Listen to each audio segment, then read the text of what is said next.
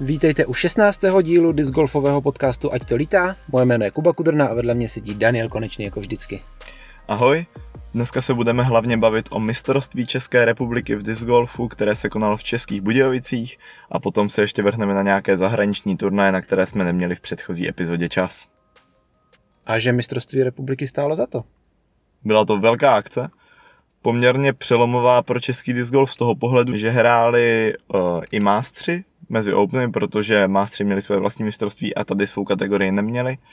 Tím pádem počet hráčů v kategorii Open byl přes stovku, což je neskutečný. Podle mě na český turnaj to nemá vůbec obdoby ani, jako, ani zdaleka. Čím bych si byl skoro jistý.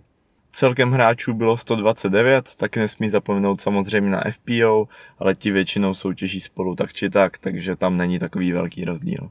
Ještě navíc na tomto mistrovství byla kategorie ME18, protože tihle hráči mají přece jenom trochu blíž k Openům než k mladším juniorům. O tom jsme se už bavili za mě rozumné rozhodnutí, to takhle spojit. Jo, myslím, že i zpětně, když se na to podíváme, jak ten turnaj probíhal, tak to bylo super rozhodnutí. A obecně, i když, jak už jsme tady říkali minule, že tím, že vlastně mástři hráli jinde a junioři taky hráli jinde, nebo ti mladší junioři, tak eh, to bylo takový kontroverzní. Ale co se týče tohoto turnaje, tak já proti tomu nemůžu říct půl špatného slova. Myslím si, že to bylo, že to bylo jako skvěle udělané. Zároveň si myslím, že tenhle event byl přelomový v tom, že byly vysoký payouty. První místo získalo téměř 8000 korun a tak to šlo i postupně dál v poměrně vysokých částkách. To je další důležitý krok dopředu v českém discgolfu. Jo, já si myslím, že takhle by to mělo vypadat a právě ono je to i tím, že tam bylo právě málo kategorií a hodně hráčů, takže se mohlo rozdat hodně peněz právě těm nejlepším. Já i když jsem skončil někde kolem devátého místa, tak pořád jsem dostal něco přes 1500, pokud se nepletu. No bylo to hodně peněz na to, že... Podle mě to byly skoro 2000, my jsme skončili oba dva devátí. OK, já už přesně nevím, kolik to bylo, ale bylo to skoro víc, než za bednu na ostatních českých turnajích. Nebo ne skoro, možná úplně. Já si taky myslím, že jsem skoro dostal víc, než když jsem dva roky zpátky vyhrál, takže jde vidět, že český disc golf jde dopředu a jsme za to rádi. Tak pojďme si asi říct nějaké naše pocity, potom zhrneme, jak vypadalo hřiště, jak obecně ten turnaj vypadal. Nakonec si dáme výsledky. S Kubou jsme na turnaj dojeli už ve středu, abychom si stihli dost zatrénovat. Původně jsme si nechávali dva dny rezervu, abychom stihli natrénovat oba dva layouty, ale tím, že jeden z nich zrušili a nechali tam jen takový jejich klasický layout, tak toho tréninku vlastně tolik potřeba nebylo, ale když už jsme to měli tak vymyšlené, tak to byl vlastně celkem rozumný způsob, jak si natrénovat to hřiště hodně kvalitně. Jo, já jsem si to moc užil. Nejenom to, že jsme si mohli v klidu natrénovat, ale mě to vlastně nakonec nestálo ani moc dovolené, protože jsem přes den pracoval a potom, potom jsme si odehráli kolo až odpoledne, což je za mě super. Myslím si, že jsme to hřiště měli pěkně nahraný. Taky vůbec si nemůžu stěžovat, tam je dost specifických hodů, kdy se hodí to mít naházené a věřím, že plno z nich jsem fakt naházených měl, díky tomu, že jsme tam byli takhle dopředu. Navíc je to taková určitá aklimatizace na to prostředí, člověk se cítí líp, za mě super. Určitě. A teď se asi můžeme posunout ke hřišti, o kterým se toho hodně namluvilo za celý víkend nebo i týden, protože když jsme tam přišli a to hřiště jsme odehráli, tak musím říct, že jako sám za sebe jsem byl hodně překvapený, jak to hřiště je moc jednoduchý. Bylo hodně jednoduchý. Obzvlášť na to, že to bylo mečera. V podstatě všichni čekali tak nějak ten těžší druhý layout, který pak vyřadili. Jinak byli hráči zvyklí na ten předchozí layout, který jsme tam nakonec hráli, ale oni ho ještě z určitých důvodů trochu zjednodušili. Oddělali nějaké umělé OB, hazardy a to je vlastně jako za mě pozitivní krok, ale nejde ho dělat u tak jednoduchého hřiště, ještě k tomu na mečer, protože to prostě nevytrestá horší hráče a to hřiště pak neoddělí ty hráče tak kvalitně, takže se může stát, že hráči, kteří na to herně až tolik nemají, tak jsou vepředu a naopak hráči, kteří by na těžším hřišti zahráli fakt dobře, tak uh, skončí někde dál. A to je podle mě dost blbá vlastnost hřiště, když hrajeme takhle velký turnaj. Počkám, dám vrtulník, jo. Jako upřímně musím říct, že jsem se toho dost bál, když jsme to odehráli právě v tu středu, když v podstatě naslepo jsem to odešel minus 10, tak jsem si říkal, tyjo, jak tady zahrajou ti nejlepší, nebo ti lepší než my. A bylo to takový jako hodně téma k diskuzi, ale teďka, když se na to podívám zpětně, tak vlastně musím říct, že mě to vůbec nevadilo. Jako teda, mě to obecně nevadilo z toho důvodu, že tam nebyly ty delší jamky, který, na které já prostě nemám vzdálenost a ty vlastně taky ne.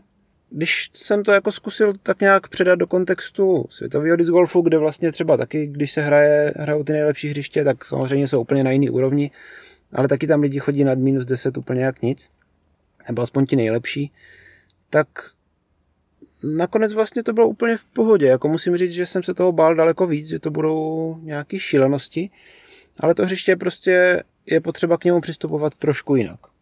Protože když je těžší hřiště, tak většinou hráči jako bojí o ty berdička, aspoň ti nejlepší. A tady mě to přišlo, že spíš to bylo tak, že jako nedat to berdičko byla vlastně chyba, což ale na druhou stranu jako ty hráče taky vystaví do, do určitého stresu a jako říkám, zpětně, když se na to podívám, tak já to v podstatě hodnotím pozitivně. Nevím, jak to máš ty? Já bych asi radši viděl těžší hřiště s tím, že některá jamka může být lehčí a může hrát s hráči trochu psychickou hru, že musí tu jamku dát, aby získali takovéto prostě povinné berdy. Ale nemyslím si, že by tak mělo vypadat hodně jamek, nebo většina jamek na hřišti. Pak bych byl ještě trochu opatrný s porovnáváním se světovým discgolfem, protože to nejde podle mě říct jenom podle toho, jak moc ti hráči jsou pod parem, ale chtělo by to trochu víc analyzovat čísla, třeba rating paru hřiště oproti uh, ratingu hráčů a ještě další věc je, jak velký procento hráčů je pod parem, jak velký je nad parem oproti českým turnajům. Myslím si, že tam hraje roli hodně faktorů a že to nejde úplně jednoduše takhle zhodnotit, ale je to námět na nějakou zimní epizodu, kdy už nebude tolik turnajů a kdy se bude moc věnovat něčemu takovému. Určitě to tam můžeme probrat. No, my jsme právě hnedka po tom prvním kole říkali, že si myslíme, že na výhru nebude stačit minus 30, to znamená minus 10 v každém kole, což nakonec byla pravda. Těsně, ale bylo. To, že se můžou dopředu dostat hráči, kteří třeba na to nemají takovou výkonnost, tak to se nakonec nepotvrdilo. Ale nutno říct, že třeba po prvním kole vedl na děleném prvním místě Jarda Bláha. Tím ho jako nechci samozřejmě jeho výkony nějak zhodit nebo nic takového, ale když se podíváme na rating, tak není to hráč, kterýho bychom úplně typovali na prvním místě. Ale nutno říct, že potom po třech kolech už se to vlastně dorovnalo tak, že v podstatě ratingy odpovídaly tomu, jak ti hráči dopadli, což se tak děje na většině turnajů. Výjimkou je teda Míša Studnička, který zahrál Ehm, celkem minus 22 a skončil na devátém místě s ratingem 908. To je trošku výjimka z toho důvodu, že on je domácí hráč a určitě po tom, co úspěšně udělal státnice magisterský, tak ho to nakoplo a měl dobrou náladu, tak se mu hrálo asi hodně dobře. Ještě si to završil SM, takže zdravíme Michala a doufáme, že takových turnajů od něj uvidíme víc.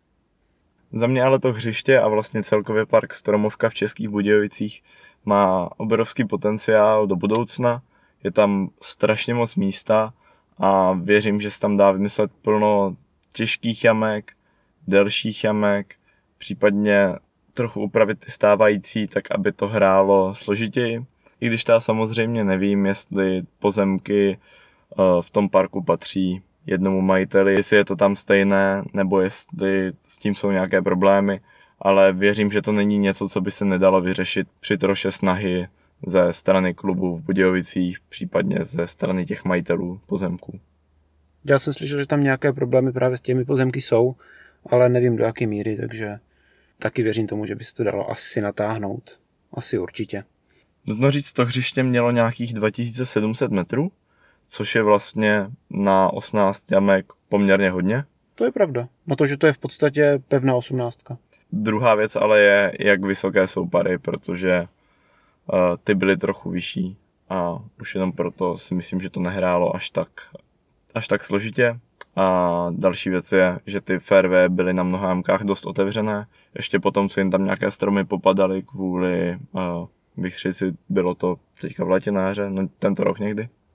Myslím, že kluci říkali, že zhruba v půlce prázdnin, že na tom neměli ani dva měsíce. Takže i to hraje celkem velkou roli a samozřejmě nové stromy tam úplně nevysedí. Ještě k té obtížnosti, tak ono tam bylo totiž hodně takových čtyřparů, který byly prostě dost jednoduchý, který se hráli na berdíčka a když člověk tam to berdíčko neměl, tak vlastně ztrácel. Nebo potom v prvním flightu, když třeba na, co to bylo zámku? 12. Na 12. Když člověk neměl eagle vlastně, tak ztrácel.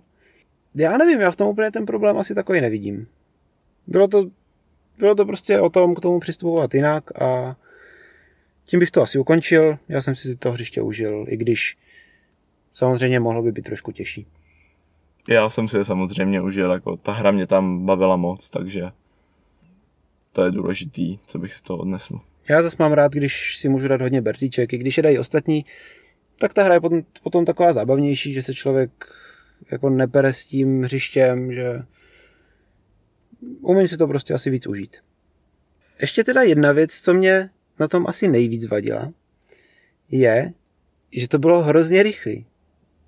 Já jako většinou mně přijde, že když jdeme to turnajové kolečko, tak to trvá dlouho, člověk se tak jako dostane do toho turnajového módu, odehraje to, užije si to a potom teda po těch 18 jamkách už takový jako vyřízený. Když to tady tím, jak je to asi rovina, jsou tam všude krátké přechody, což jako je samozřejmě dobře, a to hřiště je takový poměrně jednoduchý, tak mě to hrozně rychle odsypalo, to hřiště. My jsme byli třeba na 12, na 13, já jsem pořád měl pocit, že jsme na začátku, ale vlastně už jsme byli spíš na konci. A říkal jsem si, že bych si ještě klidně zahrál třeba jednou nebo ještě aspoň půlku, že mě to tak jako nestačilo, že to prostě bylo odehrané, já nevím za dlouho, za dvě a půl hodiny možná, což pro ten turnajový, pro to turnajový vypětí je dost málo. A tak to mě trošku mrzelo. Tak tam důležité říct, že tam všechny ty jamky, no v podstatě možná až na jednu, dvě, hráli hodně plynule, že tam nebyly místa, kde by se člověk vyloženě zaházel a měl vysoké číslo a navíc na té jamce strávil dlouho. To si myslím, že byla možná tak trojka, tam se dalo asi zaházet nějak. Mm. A možná ještě něco dalšího, ale to je v podstatě všechno. A to má podle mě největší roli na to, jak dlouho to hřiště celá ta skupinka hraje. Asi je to tak. Takže já to nemyslím nějak jako špatně, ale takový ten můj pocit byl, že mě vždycky hrozně mrzelo, že už jsme třeba na 16, že to bude končit. Jo, když si vzpomenu, jak jsem hrál třetí kolo, tak najednou a jsme na 12 a jsem se, že jsme sotva začali, že jo? Hmm, je to tak. No. A tak, no. Další věc, která podle mě posunula zas uh, český disc golf trochu dopředu, je množství diváků na turnaj, protože z lead card vždycky šlo pár desítek lidí, řekl bych ke konci až to je super, to si myslím, že je potřeba v disc golfu, aby tam byli ti diváci a formát turnaje jedno kolo za den tomu ještě hodně pomáhá. Přidají se kolikrát i hráči, kteří už mají odehráno a tak nějak to za prvý opticky působí líp eh, a za druhý pro ty hráče to je podle mě jako benefitující, že se naučí hrát v takových podmínkách. Jak to vidíš diváky ty? Já si tady dovolím prezentovat názor Aničky, s kterou jsem se o tom docela dlouho bavil a tím, že my se na to vlastně díváme z pohledu toho hráče a ne z pohledu toho diváka. Ještě ti o toho skočím, možná řekni, kdo je Anička pro posluchače. Anička je moje žena, to už jsem tady říkal několikrát, takže jsem to schválně nezmiňoval. Ona tam se mnou byla, nebo ona tam s náma byla celý turnaj vlastně a chodila s náma jako kedy, takže to má taky z první ruky. A takže to má tak jako na půl z našeho pohledu a na půl z jejího pohledu, což je tady dost ceněný si myslím, protože my se na to díváme úplně jinak, co jsem zjistil. A ona říkala, že právě na tom hřišti bylo super, že jak je to na rovině a je to všechno tak jako hodně kompaktní, tak pro ty diváky je daleko jednodušší se na ten turnaj dívat, protože můžete jít po cestě a v podstatě každým kouskem toho parku, co procházíte, aspoň tam, kde jsou jamky, tak vidíte nějakou akci, což třeba nás úplně jako nenapadne, nebo to neřešíme jako hráči, Další věc je, že vlastně u té jedničky nebo sedmnáctky nebo osmnáctky, to je jedno, byl stánek s občerstvením, a byly tam nějaký lehátka, takže člověk se tam může jako v klidu sednout, odpočinout si a potom se jít dívat dál. No a vlastně, když skončíte třeba na 18, tak dojít se dívat na jedničku nebo na nějakou další jamku je právě z pohledu toho diváka hodně jednoduchý. A tím, že ty fairway jsou otevřený, že tam není úplně moc lesů, tak zase se na to dobře dívá. Jo? Třeba teďka si vzpomenu na 18, kde když jsme šli poslední kolo, tak vlastně ona byla celá olemovaná těmi diváky, což bylo super. A to třeba my v Krumlově nemáme nic takového. Takový pohled je taky důležitý, třeba i z pohledu návrhu hřiště. Uh, myslet na to, že tam budou nějací diváci, že tam musí být na ně místo a že je dobré jamku navrhovat tak, aby byla i z pohledu diváka pohledná. Je to něco, nad čím budeme muset trochu do budoucna přemýšlet? A ještě další věc mě napadá, že vlastně když my jsme došli kolo, tak tím, jak je to krátký a je to rovina, tak jsme vlastně měli ještě plno energie na to jít třeba se podívat na další hráče, anebo pak pokračovat večer do města. O tom si řekneme určitě později. A třeba když to porovnám s Konopištěm, kde jsme v podstatě obešli to kolo a byli jsme úplně vyřízení, tak tady to bylo daleko jednodušší. Nutno říct, že Konopiště to je do kopce, z kopce, do kopce, z kopce na prvních třech jamkách.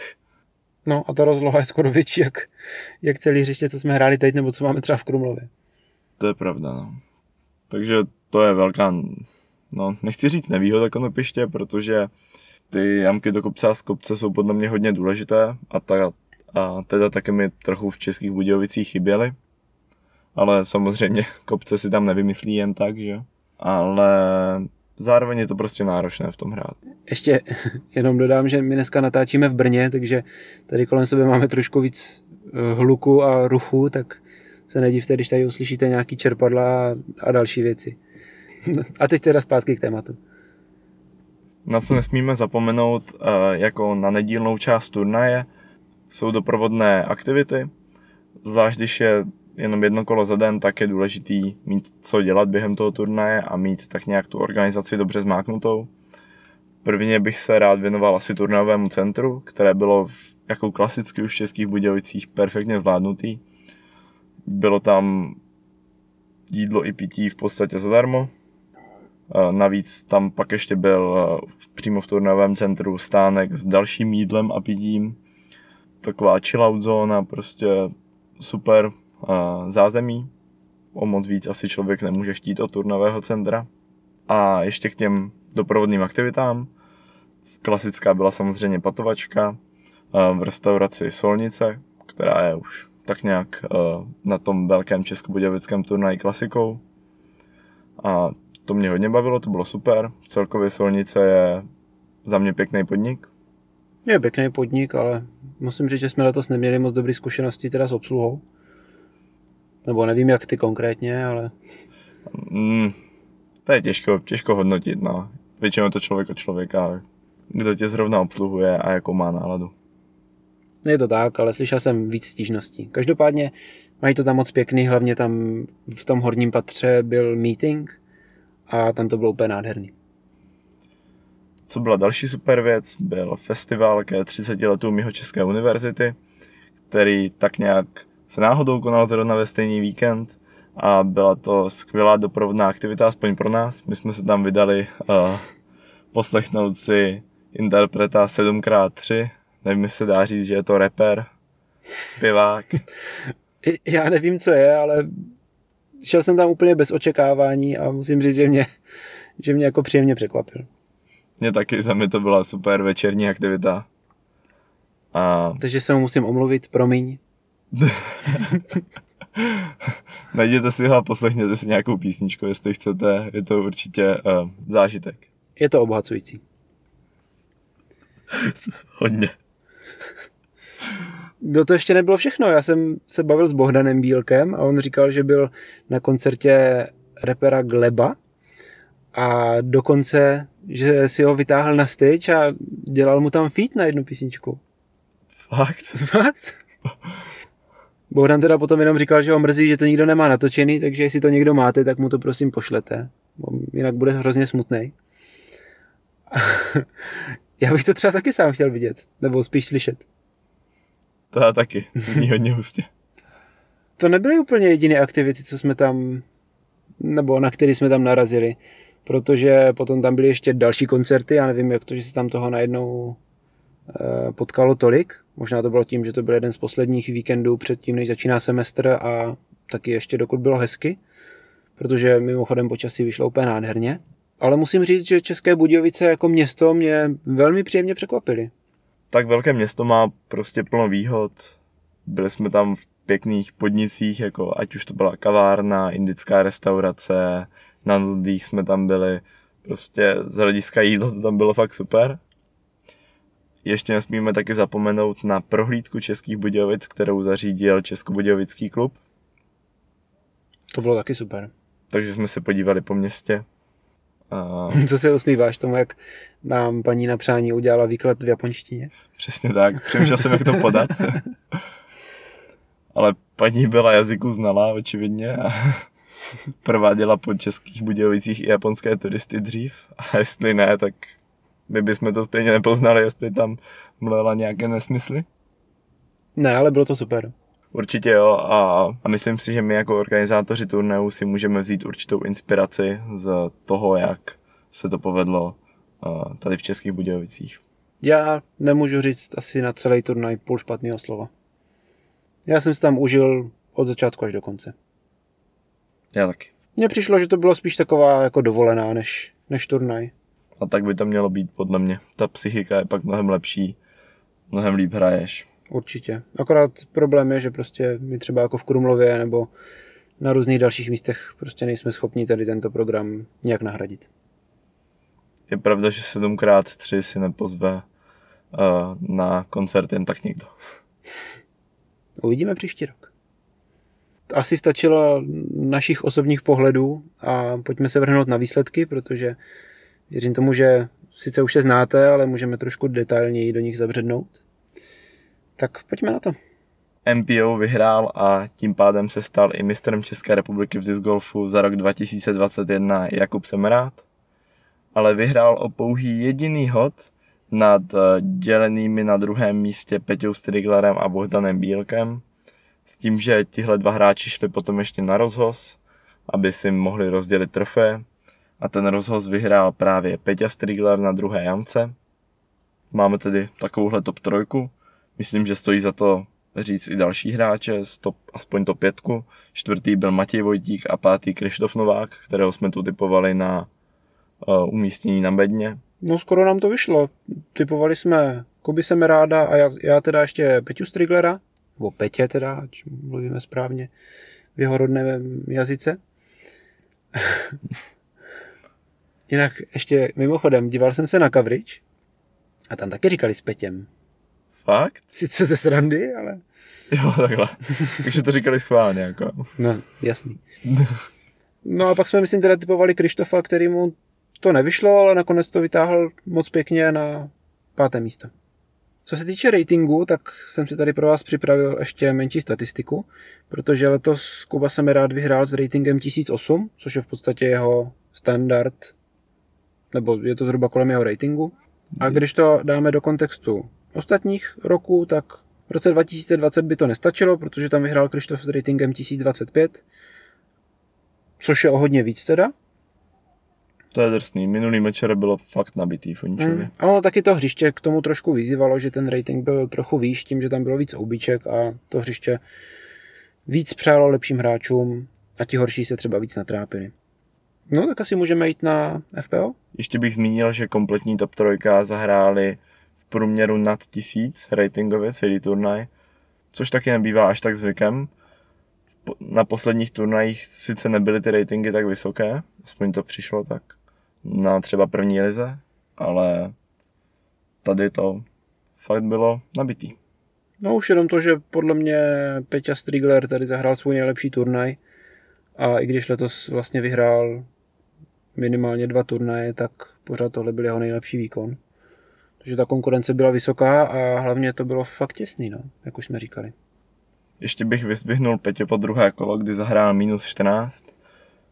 V kole měl jedno ESO na devíce, krátkém tříparu, jeden Eagle na 12, tam už je to taková klasika pro ty nejlepší hráče. Mm, to jo. A tohle kolo má rating 1039, což na to, jak hodně je to pod parem, je prostě poměrně nízký rating. Nezbývá mě než souhlasit. Ještě možná, když jsme u toho ratingu, tak dodám rating paru, který se na tomhle hřišti pohyboval kolem 905, což je prostě málo, nebo pro porovnání na první lize je rating paru kolem 930 minimálně. Na těch větších turnajích, třeba na Moravian Open nebo na Vesci, to bývá kolem 950-60. To jo, ale ještě jednou musím zopakovat, že mi to vlastně vůbec nevadilo nakonec. Ještě bych zmínil jednu věc. Řešili jsme to, jestli mástři můžou promluvit do pořadí Openu, tím, že nezvykle po doví jaké době hrají v podstatě dohromady, jestli někdy vůbec hráli, ale nestalo se tak. Nejlepší master Marašrom skončil až na 13. místě a další mástři skončili ještě o dost níž a to mě vlastně celkem překvapilo. Čekal jsem to uh, nabitější. Hmm, to jo, ale zase ono to bylo, pokud se nepletu, jenom o pár hodů, že tam to bylo tak nabitý, že kdyby zahrál třeba o 2-3 hody líp, tak mohl být klidně v top 10, možná i trošku výš. 4 hody, aby byl v top 10. No. Hmm. A teď už jdeme na holky, na FPO, kde vyhrála s obrovským náskokem 12 hodů Eliška Bártková. To už je taková klasika, prostě je to nejlepší česká hráčka. Momentálně určitě. Důležitý je taky zmínit její první kolo, kdy zahrála minus 6 s ratingem 965, což je nejlepší kolo zahrané jakoukoliv eh, českou hráčkou. V historii České republiky. Přesně tak. Překonala eh, 959 od eh, Evy Bínové, od nás Krumlova z roku 2018. No Já ještě teda si to dovolím přidat taky do kontextu. Celkově vyhrála s ratingem 913 a jenom pro porovnání, loni vyhrála taky Eliška, ale s ratingem 872, což je hodně jinde. 40 bodů je obrovský rozdíl. Je to v podstatě nějaké 4 až 5 hodů na kolo a to hraje velkou roli. Takže gratulujeme Elišce za parádní výkon. Těch minus 6 klobouk dolů. Na druhém místě skončila pak Marta Vajdová a na třetím místě Eva Bínová. Ty už od sebe byly poměrně blízko. Dál bych ještě zmínil na čtvrtém a pátém místě uh, Rezu Kahudovou a Nikču Moravcovou. Nikču jsme to typovali jako někoho, kdo by mohl promluvit do pořadí, ale na Rezu jsme tak trochu zapomněli. Krištof se připomněl, že určitě byla určitým uh, contendrem, nevím, jak je to teďka česky, na stupně vítězů. A tím, že to bylo i domácí hřiště a ztrácela na stupně vítězů pouhý jeden hod, tak uh, se to i potvrdilo. Za mě určitě překvapení. I když bych to nečekal, tak perfektní výkon.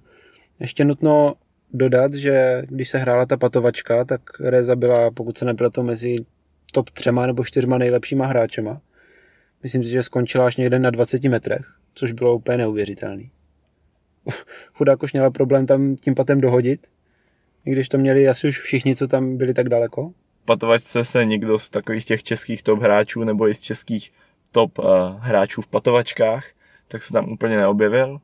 Za to skončil uh, v top 3 ještě Honza Studnička, kapitán české discgolfové reprezentace a ještě tam byl Dominik Vavřínek, hráč uh, disc golf Lískovec uh, z Moravy od Chřibů. No, nutno říct, že, že Honza Studnička to vyhrál. Dá se říct, trochu takovým kontroverzním krokem, kdy uh, s Dominikem oba dva z jedné vzdále, z té poslední vzdálenosti minuli, ale tím, že Honza si ještě nevzal rybáj a Dominik už jo, tak to vítězství přisoudili automaticky Honzovi, což za mě by bylo lepší, aby si to uh, rozhodli sami mezi sebou, prostě Honza by dal rybáj a měl by ještě jeden pokus na té vzdálenosti, na rozdíl od Dominika. Ale nedá se nic dělat, takhle to rozhodli pořadatelé a je to na nich. Jo, pravidla nejsou nikde definovaný, takže e, nám nezbývá než to uznat, i když bychom to třeba udělali jinak. Ale to nic nemění na tom, že Honza patoval úplně parádně. Na rozdíl teda od turnaje, kdy jsem s ním šel kolo. Tam jsem mohl chudáka viděl minout pár patů, který nebyly úplně nejdelší, ale já myslím, že on byl taky spokojený, že to vyhrál. Myslím, že měl velkou radost. Určitě jo. A teď už se vrhneme na poslední nikoli výkony, ale tak nějak na PDJ jsou si řazení jako poslední junioři. Mistrem České republiky se stal Matyáš Bareš, který zahrál celkem minus 28, což by mu v Openech stačilo na čtvrté místo. To je si myslím, že fakt super. Já musím říct, že jsem to absolutně nečekal a že Matyáš předvedl za mě úplně senzační výkon. Já trochu po jeho výkonu na Bůřově jsem to čekal, tam zahrál fakt dobře, ale pokazil poslední kolo. Teď se mu tu hru podařilo udržet po celá tři kola a to si myslím, že je dost důležitý. No. A to je to hlavní vlastně. Nutno říct, že porazil takové hráče jako Martina Štípka na druhém místě a Peťu Mrázka na třetím, což není jen tak. Jo, jsou to hodně dobří hráči všichni. A tím bychom uzavřeli mistrovství České republiky v disc golfu 2021, které se konalo v Českých Budějovicích. A jdeme na ty zahraniční turnaje, o kterých jsme tu mluvili. To je tvoje parketa, tak můžeš začít. Těsně po Konopišti, ale ještě před naším mistrovstvím se konala mistrovství v severských zemích. Jedním z nich bylo mistrovství Finska, které si myslím, že je dost uh, by si myslím zasloužilo dost pozornosti, už jenom proto, že ti hráči už hrajou v podstatě světovou úroveň. První a tím pádem i vítěz a mistr Finska, tím se stal Vaino Makela, poměrně známý hráč, věřím, že ho znáte už dobře. Na druhém místě se umístil Daniel Davidson, toho si možná pamatujete z EDGC, kde vyhrál kategorii M19, takže aktuální juniorský mistr Evropy. Jde vidět, že promluvá do disc golfu v kategorii Open, a byl pouhý jeden hod za Vajnem, takže taky těsný boj. A spolu s ním na druhém děleném místě skončil ještě i Jonathan Heme, kterého já osobně neznám, ale s ratingem 1022 bude patřit určitě k těm lepším finským hráčům. Dále ještě zmíním zase jen o hod horšího Oskary Wikströma na čtvrtém místě spolu s Mikaelem Heme. Je otázka, jestli to jsou třeba bratři nebo nějací příbuzní, pravděpodobně ano.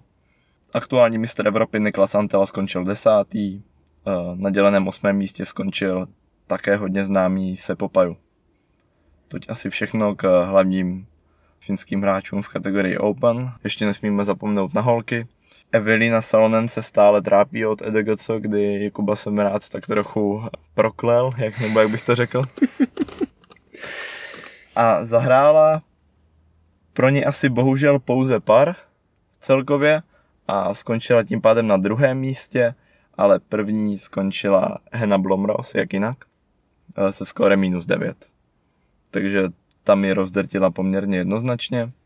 A na děleném třetím místě skončila Heidi Line a Jenny Eskelinen. To už za mě nejsou až tak známé hráčky, ale jsou na třetím místě a určitě si zaslouží aspoň zmínit. To určitě. A jenom ještě k tomu MPO, tam je to nabitý teda jak blázen. Vypadá to, že Finsko bude zanedlouho nejenom evropská, ale i světová velmoc disc golfu. Vůbec bych se tomu nedivil a myslím si, že na to mají mnohem lepší základy, než jaké jsou v Americe. V Americe je prostě víc lidí. Ve Finsku je ten sport postavený na takové profesionální úrovni. Dost i díky Jussi Merezmovi a určitě i dalším uh, Finům. A to hraje podle mě velkou roli. Rozhodně. Dál se vrhneme na estonské mistrovství, kde vyhrál, věřím, že všem známý Albert Tam. Vyhrál s náskokem 6 hodů, takže poměrně dost. Dál už jsou to jména, která mi úplně nic neříkají. Asi bych je rovnou přeskočil. Můžete se na výsledky klidně podívat, na PDJ je určitě najdete. No já jsem slyšel, že ženy nevyhrála Kristin Tatar, která je úplně jasná favoritka. Je to tak? Mě to hodně překvapilo, vlastně jsem ani tak nějak nepočítal, že to může vyhrát vůbec někdo jiný. No. Ale skončila na prvním místě Katie Tete, snad jsem to přečetl aspoň trochu správně, čtvrtá nejlepší disc golferka Evropy. Hmm. Z Konopiště. Asi má dobrou formu poslední dobou. A ještě se vrhneme na švédské mistrovství, kde vyhrál už všem určitě známý Linus Carlson, kdo taky jiný, je to člověk s přehledem s nejvyšším ratingem ve Švédsku a vyhrál s obrovským náskokem 20 hodů. To je skutečné. To je fakt hodně. A v FPO jenom zmíním vítězku, ale věřím, že to asi nikdo z nás nebude znát. Není úplně viditelná na evropské úrovni disc golfu a vítězkou se stala Sofie, ježišmarja, Sofie Bierlike, snad. Tady k tomu je jenom potřeba zmínit, že eh, co se týče payoutu, který byl kolem 13 tisíc korun, jestli správně počítám, Mhm. tak to je daleko víc, než u nás vyhráli Openi.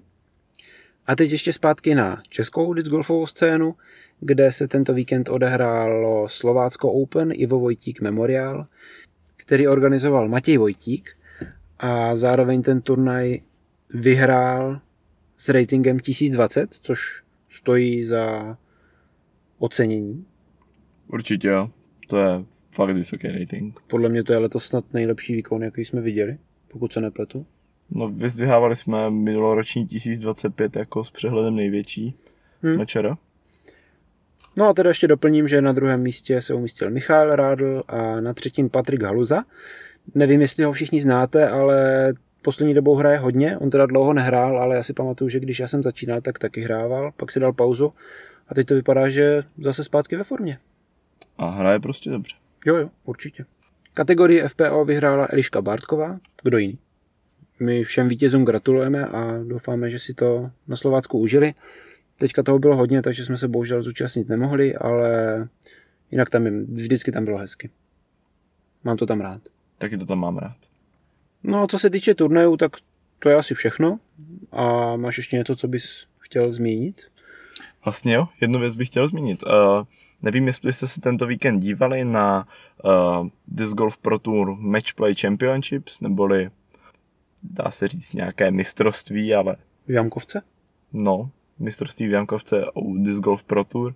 Bylo tam pozvaných 16 nejlepších hráčů MPO a 8 nejlepších hráček FPO. A byla to fakt zajímavá podívaná. Celkově ten formát Jamkovky tam hrál nakonec velkou roli. To jsem doufal, že bude, že, ti, že hráči tak nějak budou chodit po něčem, po čem by normálně ve hře nešli. A celkově uvidíme plno zajímavých hodů a tak to i dopadlo. Jo, je to takový trošku jako zmatečný, musím říct ze začátku, ale je to pěkná podívaná. Záznam by měl být na Gatekeeper Media, takže tam se určitě podívejte. A jinak přemýšlím, jestli mám vyspojovat výsledky. Možná nebudu, pro tentokrát je nevyspojuju a nechám vás se podívat. Je to velká bitva mezi dvěma skvělými hráči, tak jen do toho. Jo a hráčkami taky, to, v FPO to byla taky velká bitva. Eh, Na konec sezóny už nás v podstatě čeká jenom USDGC na začátku října v, eh, tuším v Jižní Karolíně eh, v Rock Hill a potom Disc Golf Pro Tour Championships, na které jsou pozvaní taky jen ti nejlepší hráči a hraje se o velké payouty. Bude určitě velká podívaná, takže pokud ještě nesledujete, tak doporučujeme sledovat tyhle ty dva turnaje obzvlášť. Oba dvě uvidíte na Disc Golf Network eh, s tím, že USDGC tam bude ještě za nějaký speciální příplatek. Ale za mě to za to určitě stojí složte se třeba s kamarádama, dejte si pěkný večer, podívejte se na ten nejlepší světový disc golf na brutálně pěkném hřišti, což uh, Winthrop Gold je. Jo, my jsme to tak dělali loni a myslím si, že to byla dobrá volba. Rozhodně i letos uděláme. A ještě když jsme u té coverage, tak ti trošku nahraju. Co ta reklama od Discmanie? Já když jsem tu reklamu poprvé viděl, když jsem se právě díval na Matchplay Championships, tak mě to úplně dostalo. Vidím tam, dívám se normálně, jak hrajou jamky a reklamní pauza a najednou tam alpaky. Říkám si, jako, co to, co to má být? A najednou tam Jussi nenápadně šeptá do kamery, eh, jak je důležité eh, brát nějaké omag- omega-4 mastné kyseliny, či co to je, abyste měli dobrý krevní tlak u patů. A najednou se z toho vyklube reklama na P2, které tam mimochodem eh, 21. září droply eh, jak na evropské, tak na americké scéně. V Česku jich byl, věřím, že dostatek, ale nemyslím si, že vydrží úplně extra dlouho. A ty jsi objednal? Samozřejmě. Že se no. ptám, že? No. Vzal jsem si tři páry rovnou uh, v Ultimu a už se na ně těším. Vždycky rád zařadím patry nové barvy do bagu. Teďka mě okouzily šedé, které jsem nestihl. tak budu mít žlutý a na ty se taky hodně těším. Bude to hodně takové oživení do mojí hry. už se nemůžu dočkat, je, jaký ten nový materiál bude v ruce. Jsou na to zvědavý. Tak jo, to je asi všechno. My děkujeme, že jste nás zase poslouchali až do konce a budeme se na vás těšit u dalšího dílu podcastu Ať to lítá. Ať to lítá.